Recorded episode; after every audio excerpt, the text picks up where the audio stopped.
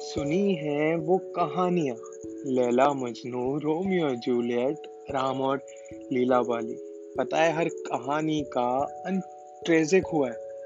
वो फलसफा भी सुना है, प्यार कभी पूरा नहीं हो सकता। क्योंकि प्यार का पहला अक्षर ही अधूरा होता है।